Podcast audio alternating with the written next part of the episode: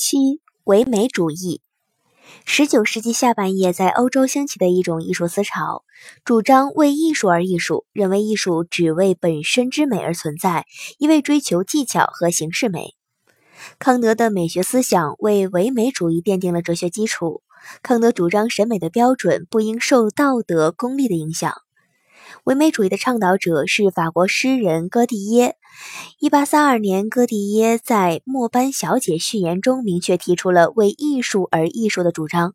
唯美主义成就最大的是王尔德，他的剧作《莎乐美》、小说《道林格雷的画像》被看作是唯美主义的代表作。特点：小一，认为艺术与政治、道德、功利无关。他主张艺术具有独立的生命，只重视形式美。王尔德说：“形式是一切，它是生活的奥秘。”佩特也宣称为艺术本身的缘故而热爱艺术，所以唯美主义的艺术家多半是漠视生活的形式主义者。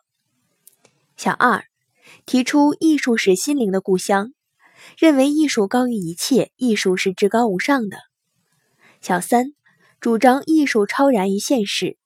现实社会充满社会气，没有艺术，没有美。艺术的发展非但不依赖生活，相反，生活应该追随和模仿艺术。唯美主义以偏概全，只吸收康德审美不设利害的主张，却排斥康德涉及内容的观点，过分注重形式而忽略内容，将艺术与生活割裂开来，产生了消极影响，遭到后来为人生而艺术一派的反对。